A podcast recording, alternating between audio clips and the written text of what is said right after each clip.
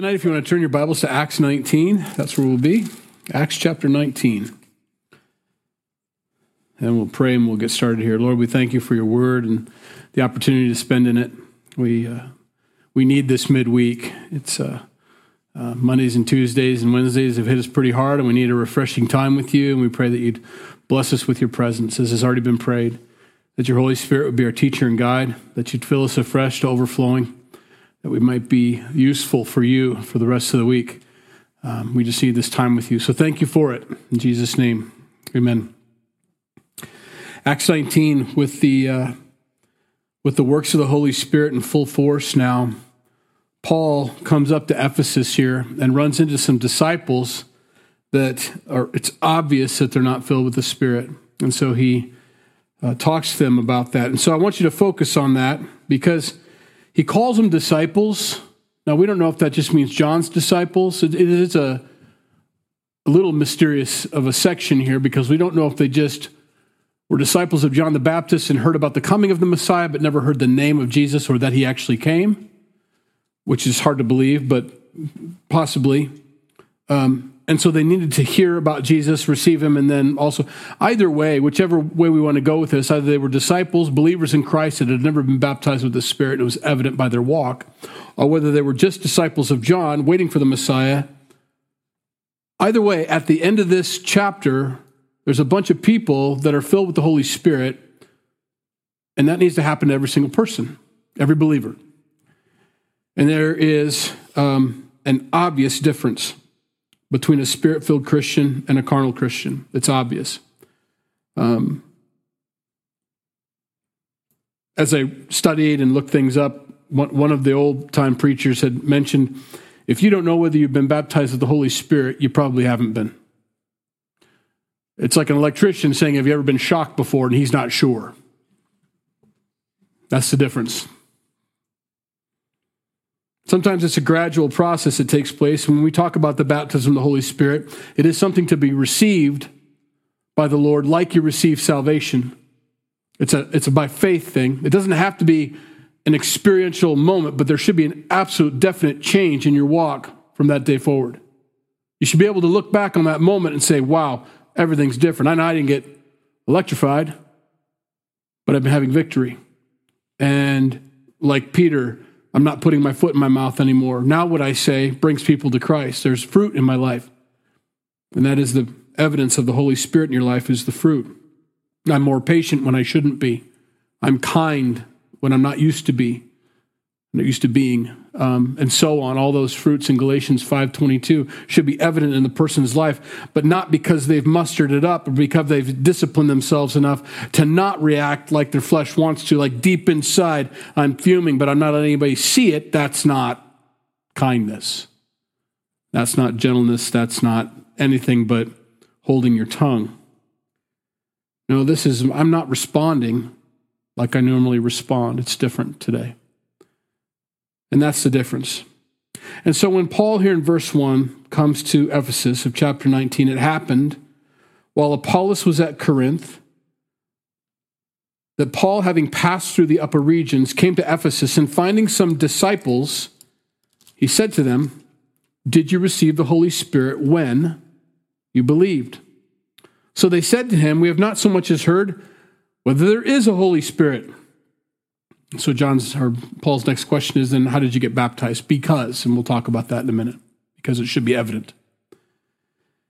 In the King James Version, that word there, when you believed, is since you believed. Now, there's not much difference there, except some can make a bigger deal out of it than is necessary you receive the Holy Spirit when you believe. And that's how it happens. And it happens every time. And that's the way it is. And when we read through the book of Acts, if anybody's been paying attention at all through these chapters, there is no normal. It happens differently for every person. Sometimes they get baptized, and later on they get laid hands on, and the Holy Spirit comes upon them, which is what's going to happen with these disciples. Sometimes it happens like Jesus. When you were baptized, the Holy Spirit descended like a dove right then and there. There it was, the moment. It's visible. Sometimes it was before Peter even stopped talking and telling them about Jesus, the Holy Spirit fell upon them, and then they later on got baptized. It, it's different. The common denominator, though, is that they were baptized with the Holy Spirit and not just with water. Now, I love teaching the Bible. And I mean, that is what I do. I study it, I prepare a meal, and I try to give it out the best I can. I try to make it appealing. I don't want to serve it up on a garbage can lid. I try to do my job and do it well, you know, so that it's understandable, so that it's relatable, so that there's some application. But, but, as much as we study the Bible, as much as we learn God's word and have our doctrine sound and everything is right, that's what the church of Ephesus is known for. And yet, in the letter that we've just studied on Thursday night that Jesus wrote to the church in Ephesus was that they had left their first love. They had everything right. The doctrine was sound. They were upset when they were supposed to be upset. They were happy when they were supposed to be happy, but they had left their first love. There was no power in that church anymore. The Holy Spirit was on the outside of that fellowship, but they were functioning as if they were alive, but they weren't. And he says, You need to return to your first love. And that can be a danger for us. As we collect Bible study after Bible study, teaching after teaching, remember the only reason we teach God's word and the only purpose for God's word is to change us so that we're better people towards other people. That's it. That's it. If I'm studying the Bible day in and day out, memorizing scripture, understanding doctrine, but it does not change me and I'm not being different, then what good is it? Which is what 1 Corinthians 13 is all about. What good is it if I have all knowledge? If I understand all the deep things, if I know all these things and I have not love, what does it profit me? What is the point if I don't change? It's the power of the Holy Spirit that does that. The sword of the Holy Spirit is His Word. And when He uses His Word in our lives, it's designed to change us from the inside out. It's the only purpose for having these Bible studies. That's it. And when we fall into the trap, and I don't know who started the lie, probably Satan, that's all. He's the father of all lies, that this is enough, or attendance, or there's some unwritten set of rules someplace where owning a Bible and attending certain times throughout the week and saying the right things constitutes a relationship with Jesus Christ and his work in my life. It's not, that's not true. The Holy Spirit expects us to use His Word, or let Him use His Word in our lives to change us from the inside out, that we're no longer the people we used to be. I think that's what frustrated James and why he wrote the book. His little letter in his epistle was Look, don't tell me about your faith, show me.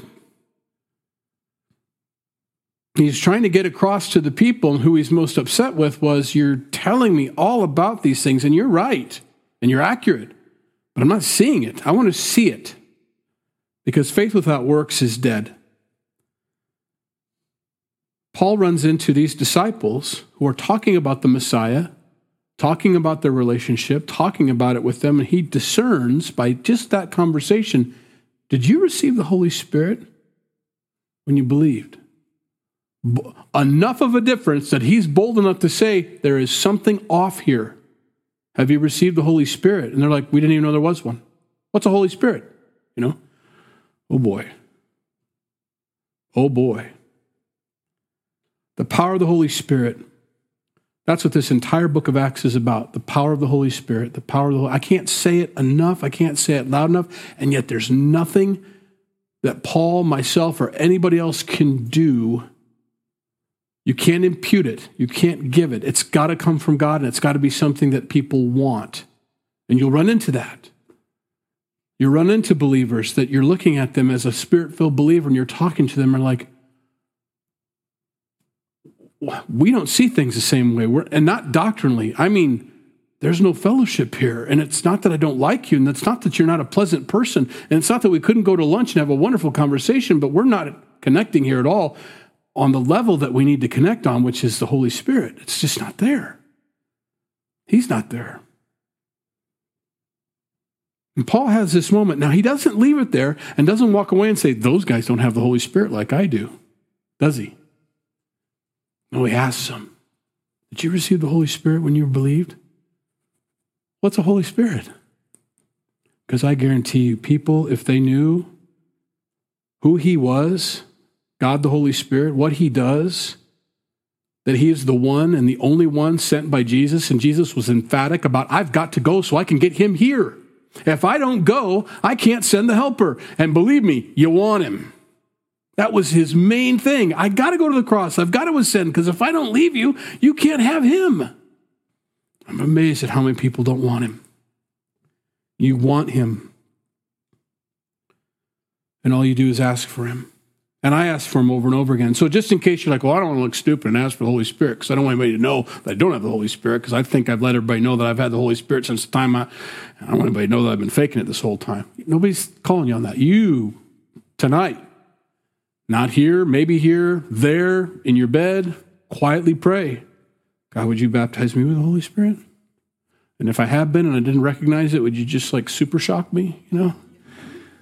Or give me whatever you have for me. Whatever I'm missing, will you give me more of it? I want it. I want everything you have for me. That's a super safe prayer.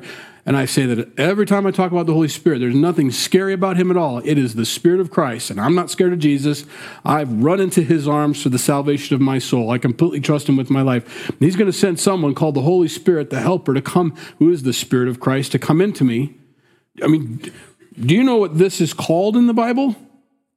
The temple of the Holy Spirit. This is the temple of the Holy Spirit. I am walking around in the temple with these bright yellow shoes on. The, te- the temple of the Holy Spirit right here. And sometimes say, well, you know, that's the temple. You got to eat right. That's not what they're talking about. Got to keep my temple pure. No, you have to make room for the occupier of that temple to enter in and be worshiped there.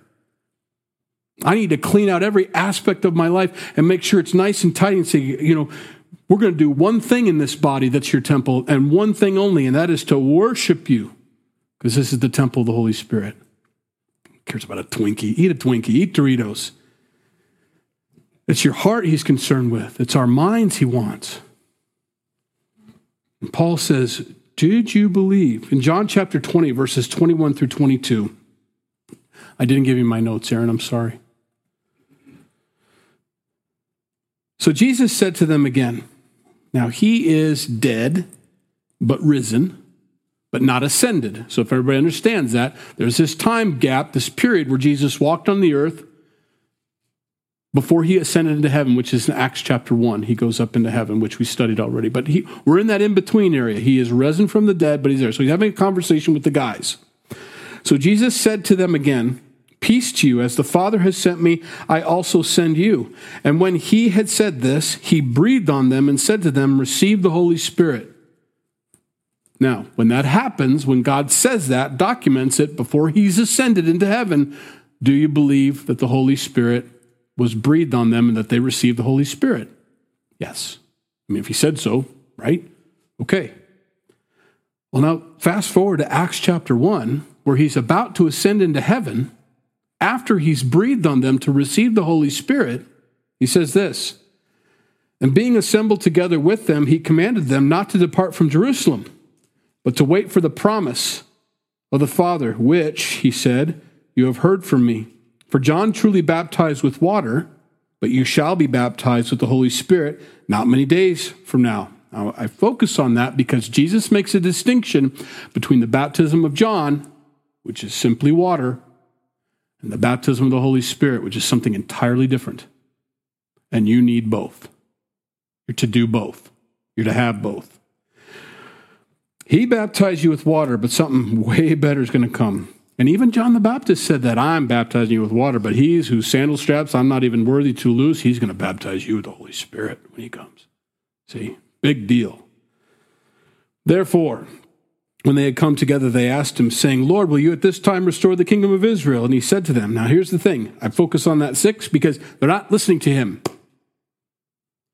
He just told them, I want you to wait in Jerusalem until the baptism of the Holy Spirit comes. Got it. So are you going to do your kingdom now or what? They're not listening to him. And that can happen to us even in a group like this. Yeah, the baptism of the Holy Spirit, it's really important. Got it. Noted. You're not hearing. You've got to have this. You have to have him. I can't emphasize it enough. But you shall, he says, it's, it's, it's not for you to know the times of the seasons which the Father has put into his own authority. In other words, that's going to happen when it happens. That's not what we're talking about here. Verse 8, back to what I was talking about. But you shall receive power. Power, power, power, power. Without what's about to happen to you in the upper room, you have no power. You have no power without what's about to happen to you in the upper room. You need to wait in the upper room so that you can have the power necessary to do what I want you to do, which was to send you out as my disciples to teach and to baptize in the name of the Father, Son, and the Holy Spirit. I want you to do all that, tell people about me, but you can't do that without the power that I want to send to you that's going to happen in the Acts, in, in, in the upper room in Acts chapter 2. Wait for it. And then you shall be my witnesses to me in Jerusalem and Judea and Samaria and to the ends of the earth. Acts chapter 2, verses 1 through 4. They've waited around, they're in the upper room, they're praying. When the day of Pentecost had fully come, they who had already been breathed on by Jesus to receive the Holy Spirit were all with one accord in one place, and suddenly there came a sound from heaven as of a rushing mighty wind, and it filled the whole house where they were sitting. Then there appeared to them divided tongues as of fire, and one sat upon each of them. And they were all filled with the Holy Spirit and began to speak with other tongues as the Spirit gave them utterance. And the ministry began then. Peter steps out of this upper room, and 3,000 souls get saved on his first sermon, on his first ministry opportunity. 3,000 people get saved. That's a big difference for Peter from get behind me, Satan, which is the, probably about the last thing he said, you know, in his own boldness and his own strength to, you guys need Jesus, and 3,000 people get saved. There's a huge difference. It's power. It's power. So Paul sees this in them and not wanting to boast about how he has the Holy Spirit and they don't, decides to do something about it because he's a teacher, because he's someone who understands the difference between not having the Holy Spirit and having the Holy Spirit. He says, You need him. And so he asked the question here in verse 3, and he said to them, Into what then were you baptized? Now, why does he say that? Because Matthew 28, 18 through 22 says this You're going to go, Jesus says, All authority has been given to me in heaven and on earth. Go therefore, make disciples of all the nations, baptizing them in the name of the Father, the Son, and the Holy Spirit. How can you not know there's a Holy Spirit if you've been baptized in the name of the Father, Son, and Holy Spirit? Should have been your first question you got out of water. If you hadn't heard about the work of the Holy Spirit in your life, you should have popped up and said, Wait, Holy Spirit, I mean, I know the Father and the Son, but who's the Holy Spirit? What were you baptized? They said, into John's baptism. Mm. And Paul said, John indeed baptized with the baptism of repentance, saying to the people that they should believe on him who would come after him, that is, on Christ Jesus. And when they heard this, they were baptized in the name of the Lord Jesus.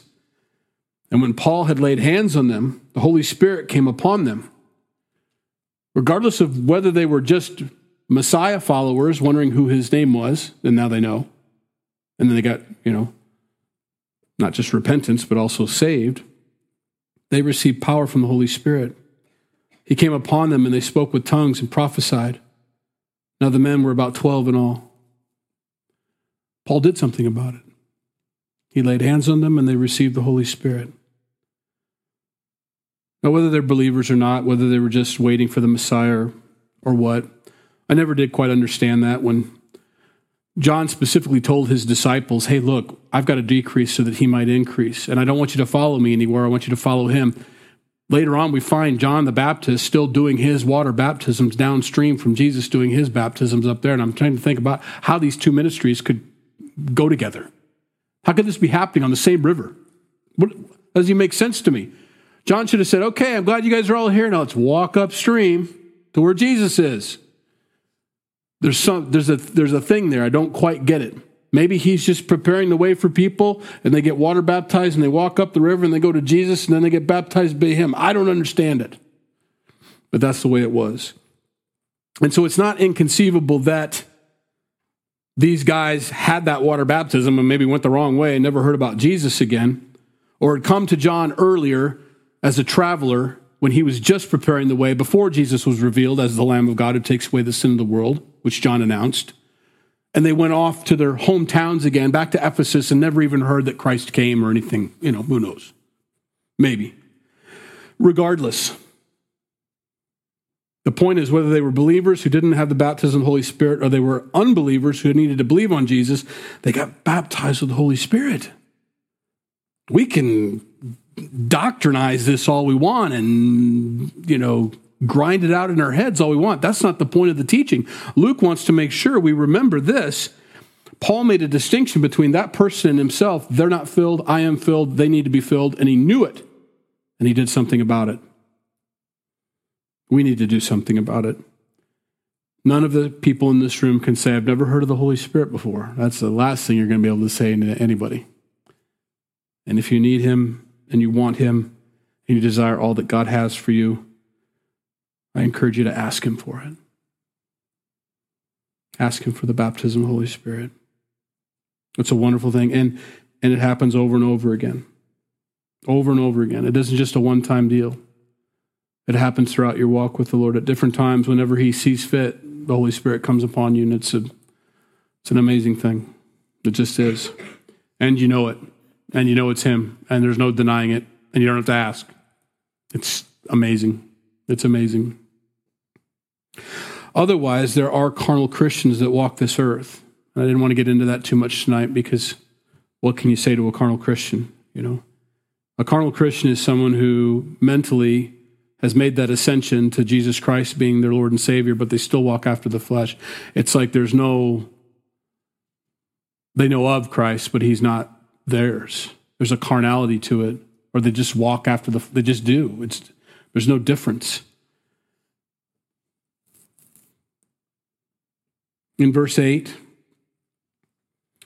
and he went into the synagogue after he laid hands on these guys and they were baptized with the Holy Spirit. And he spoke boldly for three months there in Ephesus, reasoning and persuading concerning the things of the kingdom of God. But, now he gave them three months.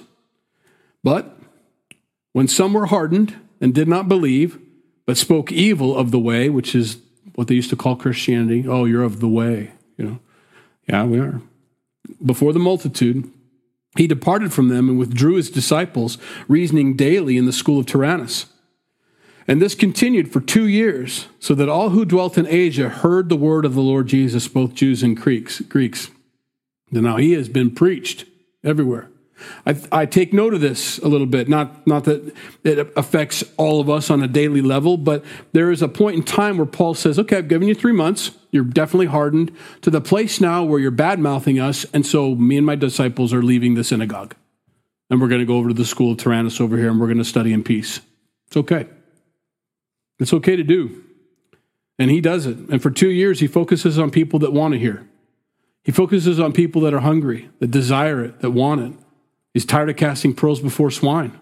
It's like, okay, I tried. I, I, mean, you're without excuse. He let everybody know. And for some reason, there are a group of people that can hear the same thing Paul taught and reject it, as well as the other half that received it. It's just amazing to me. And we don't know why. It's an individual choice, it's people's choices that they make. In Matthew chapter 13, 58, because of unbelief, he says, He did not do many mighty works there because of their unbelief, Jesus said. Jesus himself could not do many mighty works because of their unbelief. Unbelief is a paralyzing thing in the non Christian unbeliever and the carnal Christian. It paralyzes your growth and your walk. I, I can't do anything because you're opposed to it. That's why we teach the Bible. Um, faith comes by hearing and hearing by the Word of God. And, and we use that a lot and talk about that a lot, but let me break it down or try to explain it a little bit. The Word of God is designed to inform, to let us know what God does, what He doesn't do, what He likes, what He doesn't like. And once I know that and have received it with gladness, then I am open to, or should be anyway, everything that God is happy with, everything that God wants to do. And that's what the Word of God does. It prepares our hearts not just to know what's good, bad, and ugly, but to be able to be doers then of the Word after that. I know what's pleasing to God, therefore I'm open to God doing whatever is pleasing to Him in my life. If what's pleasing to him is the baptism of the Holy Spirit, then I want that. if what's pleasing to him is for me to do this, that, or the other thing, then I want to do that. And that's the point of teaching the word of God. We're supposed to go, oh, okay. I didn't know that was okay. Or I didn't know he didn't like that. And we change our lives based off of what we've just learned. The baptism of the Holy Spirit isn't something we can muster up. The fruit of the Holy Spirit isn't something that we can produce on our own. It's something He produces in our life. But He gives us the tools, the Word of God, to teach us that it's okay to receive everything He has for us. And we need to open ourselves up for that and to let Him do it, to let Him work, to let Him change us. There are some that don't want to do that. And He could do no mighty works because of their unbelief. If you want victory in your life over sin, if you want things restored, things changed, you've got to let the Holy Spirit, who is the power and the ability for those things to take place in your life, you need to let Him into your life. Otherwise, it will be the same self help program over and over and over again. Christianity is not a self help program, it isn't a philosophy, it isn't a new way of thinking, a new way of looking at things, because there's no power in that. I am broken, hopelessly lost unless God comes into my heart and does the work for me, does the change inside of me. If I take God's word as advice or as steps or as a list, I'm hopelessly going to fail that list, those steps, always. I'm going to do good for three weeks and then I'm going to fail, I'm going to fall. And I'm going to try harder this time. I'm going to post a list. I'm going to make a list. Yellow post it notes all over my house. So, you know. But now I'm trying to remind my flesh to be obedient to the Holy Spirit or to God's leading, and it ain't going to happen. The Holy Spirit empowers us to have victory in our lives. It's the difference when we get to Romans, which we're coming up to as soon as we clear Acts here. We move on to Romans. Romans 7 is the frustrated Paul telling the Romans, I understand what it's like to not be able to do the things you want to do, and the things you don't want to do, those are the things you do. I know that. And then chapter 8 is all about here's the difference. Here's how that stops. That stops. That cycle quits. It's by the power of the Holy Spirit. The chapter 8 of Romans is all about the Holy Spirit. Got to have him. Got to do it. In verse 11, now, God worked. Paul or Luke says as he writes this, God worked unusual miracles. Now, make note of that. These are not normal. Unusual miracles by the hands of Paul, so that even handkerchiefs or aprons were brought from his body to the sick, and the diseases left them, and the evil spirits went out of them. You could swing his little you know, tool belt around, his tent making tool belt, and throw it on somebody, and the demons would flee from uh, it. Oh, wow. But that's unusual. That's not normal than some of the itinerant Jewish exorcists because there was so much power in Paul or the sweat of Paul on these aprons. There was so much power flying out of this man who just simply submitted to the work of God in his life that the Jewish itinerant exorcists, these are guys that go around for a living, town to town. You got any demon possessed people here? For a price, we'll get rid of them for you, kind of thing. Or maybe they did it for free. I guess we don't know for sure. But I like to give them, you know, a little because they didn't know what they were doing and there was no power in their work. There was no evidence that it actually functioned. No demons were leaving, you know? And they knew that. But they were watching this apron. How come the demons left him this guy? He had Paul's apron. His apron. We've got holy water and we've got I'd probably stars at the time. They probably didn't use a cross. Stars were putting on their forehead, David stars of David, and we're putting things on them, and we're doing all these hexes and things, and no, nothing's happening. We want that power. They took it upon themselves to call the name of the Lord Jesus over those who had evil spirits. Well, that's a good start, but they don't believe in the Lord Jesus. So they began to try to bypass not having the Holy Spirit or having the saving grace of Jesus Christ in their lives and thought maybe we could use the word like abracadabra. So here's what they said. We exorcise, and I got to use the voice. We exorcise you by the Jesus whom Paul preaches. You could see him kind of watch to see what happened. We said the name, abracadabra. It's not how it works.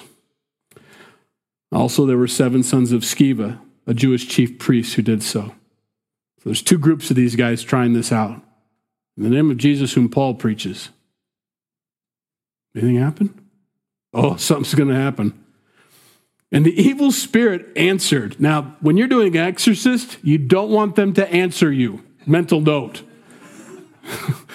when there's no effect after what you said, and the demon looks at you and says, you know, I don't know. You, you've seen the movie, some creepy laugh with some strange auto tune attached to the voice to make him sound, I don't know. Jesus, I know, and Paul, I know. who are you? And there was some confidence in that. Like, yeah, Jesus, terrifying. Paul, completely submitted to God, terrified. You, not so much. You have neither Jesus or the Jesus whom Paul has in his heart. And so, therefore, you have no power over us. It isn't that the sons of Sceva didn't say the right words, that they weren't bold, that they weren't willing to do these things. It was that they had no power. There's a difference. Then the man in whom the evil spirit was leaped on them, overpowered them, prevailed against them, so that they fled out of the house naked and wounded. He tore their clothes off their bodies and kicked them out. I laugh because this is a funny thing, but they're wounded, so it's probably not too funny. I mean, they got beat up by this thing, whatever this thing was, and kicked out, so they went fleeing. What a humiliating moment for them. This became known. It works out for good. This became known both to all the Jews and the Greeks dwelling in Ephesus, and fear fell on them all and the name of the Lord Jesus was magnified. Believing in him has power, saying his name doesn't, but believing on him does. And many who had believed on believed came confessing and telling their deeds. Also many of those who had practiced magic brought their books together and burned them in the sight of all. And they counted up the value of them, and it was totaled 50,000 pieces of silver. So the word of the Lord grew mightily and prevailed. Now, there's a lot there. These books that they had spent so much money on, these incantations, these things that, these spells, I don't know what's in these books. I don't own any, and nor have I ever seen any. But that's the idea behind them how to conjure up and make things happen through sorcery or through magic or whatever. There's no power in them. They saw what happened with the sons of Sceva, and they're like, you, you take this book back, you know, I want that, you know. I want the power that Paul has. I want the power of the Holy Spirit. These books are worthless. What a waste of money. Burn them. And they burnt these things. They didn't try to sell them on eBay, they got rid of them. They burn them. I'd encourage you to do that. Because there is not only a belief in the power of God and a trust and a faith in Jesus Christ, but that it also moved them to action in their lives, to absolutely go through their homes and to remove everything in it that was not of God and they burn it. And after they burn it, I think verse 20 is very telling. So the word of God, the word of the Lord, grew mightily and prevailed. The word of the Lord prevailed. It won. It worked. It was effective. It changed the whole city. A very strong church was planted there. So much happened. Education has to produce application in your life. It has to. Bible studies have to work. They've got to be outflowing from your life, or it's a waste of time. In 1 Corinthians 13, Paul tries to explain that to the Corinthian church. And they were a spirit filled church who actually had the gifts of the Holy Spirit, but they, there was no change in their fleshiness. In other words, they could be fleshy tongue preachers, you know, tongue talkers. Though I speak with the tongues of men and of angels, but have not love, I have become sounding brass or a clanging cymbal. Though I have the gift of prophecy and understand all mysteries and all knowledge, and though I have all faith, so that I could remove mountains, but have not love, I am nothing. And though I bestow all my goods to feed the poor, and though I give my body to be burned like a martyr, but have not love, it profits me nothing. Love suffers long and is kind. Love does not envy. Love does not parade itself, is not puffed up. Love does not behave rudely, does not seek its own. Love is not provoked. Love thinks no evil, does not rejoice in sin or iniquity, but rejoices in the truth. Love bears all things, love believes all things, love hopes all things, and endures all things. Love never fails. But whether there are prophecies, they will fail, and whether there are tongues, they will cease. Whether there is knowledge, it'll vanish away. For we know in part, and we prophesy in part, but when that which is perfect has come, then that which is in part will be done away. When I was a child, I spoke as a child, and I understood as a child, and I thought as a child. But when I became a man, I put away childish things. For now we see in a mirror dimly, but then face to face. Now I know in part, but then I shall know, just as I am also known. And now abide faith, hope, and love, these three, but the greatest of these is love, because love is the only one that continues on into eternity. Faith and hope don't. Faith and hope is what we have right now, waiting for. But once we're redeemed, once we're taken home to be with Him, I don't need faith anymore. There He is. I don't need hope anymore. It's already happened. But what I do carry on with me is love. And Paul desperately tries to convince them of that. 1 Corinthians 4:20, eight chapters before that, he starts off with it just throws this sentence out, and I think it's an important one. For the kingdom of God is not in word, but in power. That's the difference. If it's just word, and that's all we're concerned about is the working of the word, it better work. If we don't receive power, if we're not changed by it, if we're not different by it, if we're not that's what caused everybody to burn their magic books is because they were desperately looking for an ability to do things beyond their own fleshy abilities and the world is looking for that not so much maybe in magic although they're probably dabbling in that and too and they're doing the new age thing and they're trying to find peace and serenity through this that or the other thing or they're burning sage or whatever to try to rid themselves of bad auras and all these crazy stuff that they do. But they're trying to reach something that's supernatural, that's beyond just the normal, um, I'm going to try harder. And if Christianity isn't different, it's just one of many of these things, then they're going to try Christianity like you've tried it or like I've tried it, and it's going to fail because their flesh always, always fails. And they're going to throw it away like all the other books they've thrown away in the past that have never worked in their lives.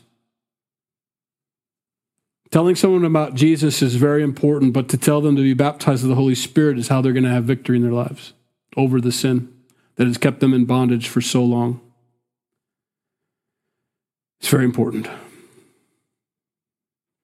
So, when these things, after the word of God prevailed, verse 21, when these things were accomplished, Paul purposed in the Spirit, make note of that, he purposed in the Spirit when he had passed through Macedonia and Achaia to go to Jerusalem. Not in his own spirit, but in the Holy Spirit. Saying, After I have been there, I must also see Rome. So he sent uh, into Macedonia two of those who ministered to him, Timothy and Erastus, but he himself stayed in Asia for a time. And about that time, there arose a great commotion about the way, Christianity, for a certain man named Demetrius, a silversmith, who had made silver shrines of Diana, great is the goddess Diana, we're about to get into that, in Ephesus, brought no small profit to the craftsmen.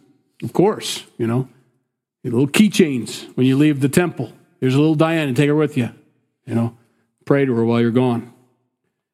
He called them together with the workers of similar occupation and said, Men, you know that we have our prosperity by this trade. Moreover, you see and hear that not only in Ephesus, but throughout almost all Asia, this Paul has persuaded and turned away many people, saying that they are not gods which are made with hands. Our little trinkets aren't selling like they used to. So not only is this trade of ours in danger of falling into disrepute, but also the temple of the great goddess Diana may be despised and her magnificence destroyed, whom all Asia and the world worship. So he starts off with this is an economic disaster for us. And, you know, Diana won't be worshiped either. I mean, that's how we're going to twist this. And we happen to sell all the merch from the Diana worship. This is what the idea. Um, we don't have this necessarily anymore. I mean, we do. I don't want to pick on them again. Um, But we have different idols, and I've experienced that here in Maryville, actually. Different things that I've come against or spoken against, and well meaning people, but have been here too long. and don't realize that it's a temple and it's worshiped and our economic vitality it relies upon it and they do not want that temple gone because it's economically important to our I could care less about economy. I don't care about anybody's jobs, their money. If you're making it or earning it or profiting from deception, from lies, from things that lead people away from Jesus Christ, you're targeted. Absolutely targeted. And I could care less whether it all goes away. That is not how Christians are supposed to think about things. We're supposed to look at this from a biblical perspective. Is that keeping people from Jesus? Is it teaching them other things other than Jesus Christ? Is it leading them down a path that they should never go down before? That is worthy and falls into this category right now. And as the businessmen all get together and say, you know, they're teaching people that what's going on there isn't of God. And, you know, we're going to lose our money and all that if they keep up. Better shut him up. Mm, I wouldn't want to be in their shoes. Everything needs to be on the table. There are no sacred cows. Can't be any sacred cows in our lives. None of them can be sacred. Well, yeah, I know, but that's this and that. Mm. Radical salvation is radical. Radically walking with Jesus Christ is way different than the norm. It is different. And I've loved it. And I love the fruit that comes from it. And I love the peace in my heart and the the soft pillow that I lay my head down on every night. I love it. And if you're confronted by it or convicted by it, I, I would encourage you to embrace it. If the Holy Spirit's the one convicting, take it. Take it all and enjoy what He's trying to do in your life and let Him do that work. Now, when they heard this, they were full of wrath and cried out, saying, Great is Diana of the Ephesians. So the whole city was filled with, I'm not going to do it, filled with confusion and rushed into the theater with one accord, having seized Gaius and Aristarchus and the Macedonians and Paul's traveling companions. And when Paul wanted to go to the people and the disciples would not allow him, and some of the officials of Asia who were his friends uh, sent to him pleading that he would not venture into the theater. Paul's always like that. Let me just talk to this mob. No, no, no, Paul. I don't think it's going to help. First of all, let's read this. They were filled with confusion and they ran into the theater. They don't know what they're doing, they're just a mob.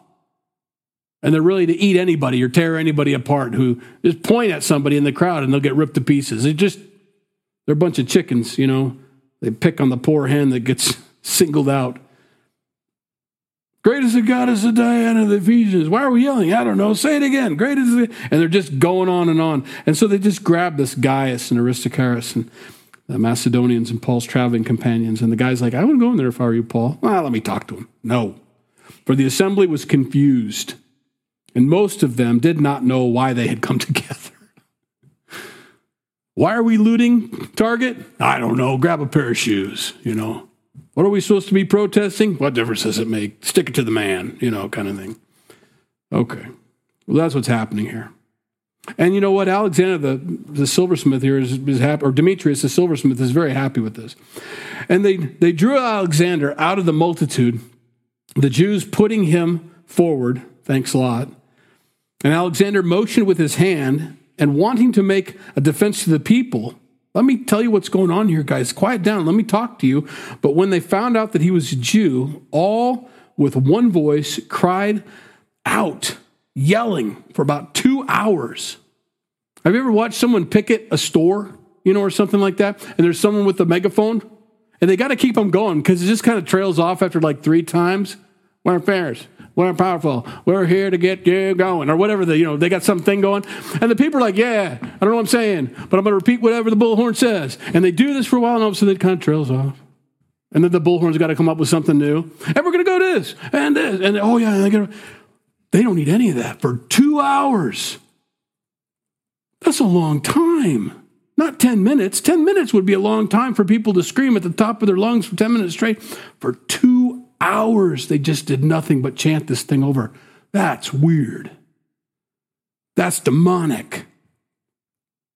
They have hit a chord. You know, they have touched on a nerve. They have gotten Satan, and he never thought he'd be touched there. You know, he was happy with sending the sons of Sceva out naked, and all of a sudden that ain't happening anymore. We got some people with real power have come in and are changing things, and that is going to make people mad. Understand that as a spirit filled Christian, wherever you go, when you begin to talk about Jesus and you become effective, you are going to be attacked.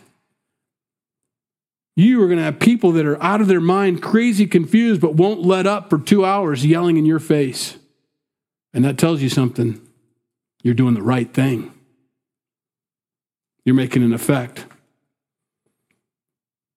So the city clerk comes up. He quieted the crowd. Now he's got an issue here. His neck's on the line. He got a job, and Rome says, keep it quiet. That's all we care about. I don't care what you do. Worship Diana, worship Jesus. Just don't be loud and obnoxious pay your taxes, go about life. Let's just see it all smooth and even.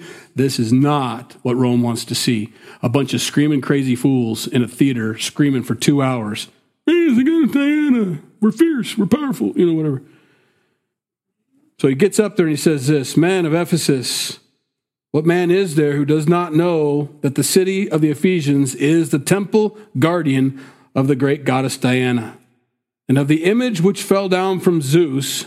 Therefore, since these things cannot be denied, well, I would take exception with that. I mean, this is a guy who's putting spin right here. Hey, we all know that we're the greatest city on the earth, and we defend the dem. First of all, you're defending a temple of a god. That's scary that your God needs to defend you, but okay.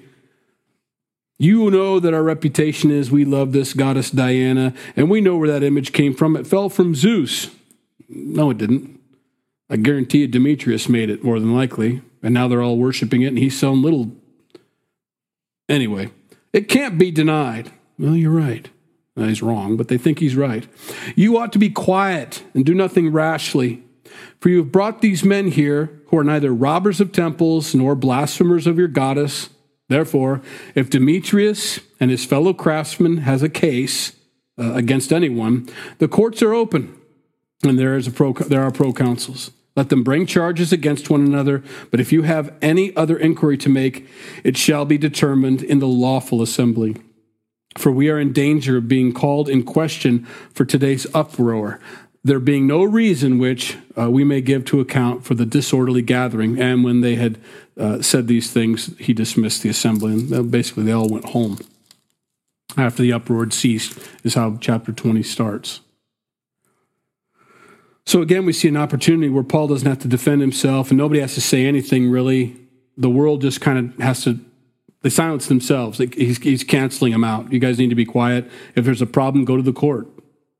But they haven't said anything about Diana. They just talked about this Jesus guy. And just because people realize they love Jesus and they don't love your God, well, that's a competition issue. There's no rights, there's no in- infringement here. You need to deal with this properly, or we're going to get in trouble with, with Rome. And so it all goes away. Um, and that's where we stop tonight. Paul has quite a ministry. I mean, I can't imagine being at any one of these events, not let alone a life of this constantly. But a life full of the Holy Spirit, given over to Him, allowing Him to use you and take you and speak through you any way that He sees fit, will bring you into amazing situations like this.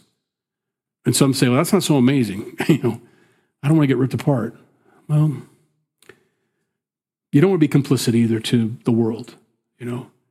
I mean, how boring would that life be if we all sat around here just going along with it and being along with the world and never even being noticed, you know?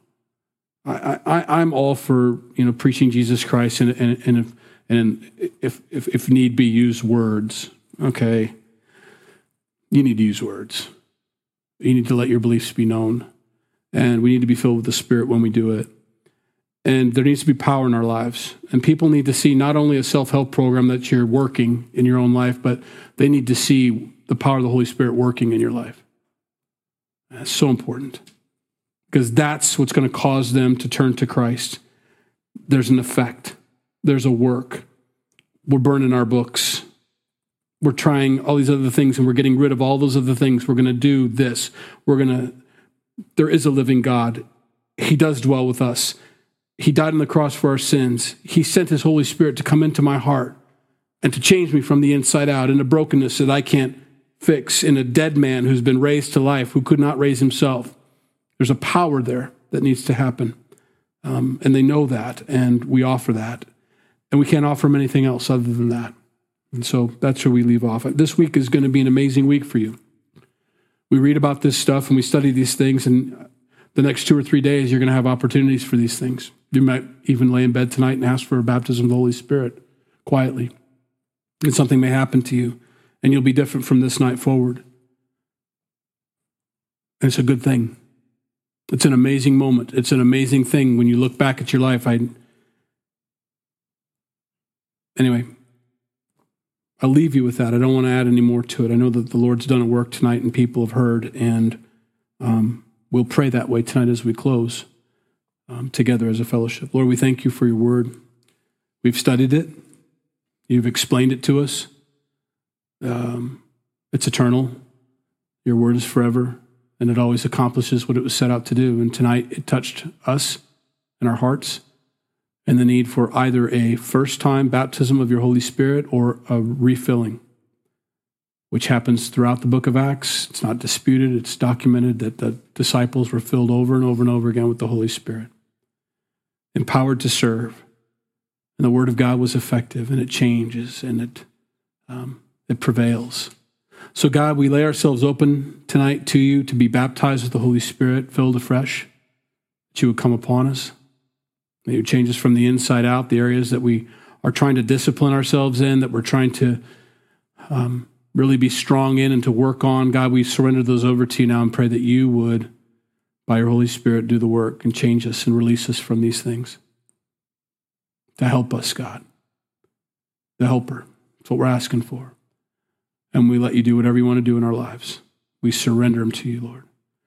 And Lord, help us to share this with those around us, to not be prideful about having the Holy Spirit and them not, but to take the opportunity to lead them, to lay hands on them, to pray for them, to tell them about your Holy Spirit, to tell them about you, Jesus, if they don't know you. But after that, if they have not been baptized with the Holy Spirit, help us to be bold and to share. You've given us the office of kings and priests.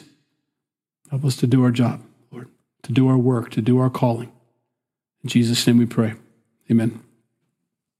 If you need prayer before you go, please come up. Be glad to pray with you.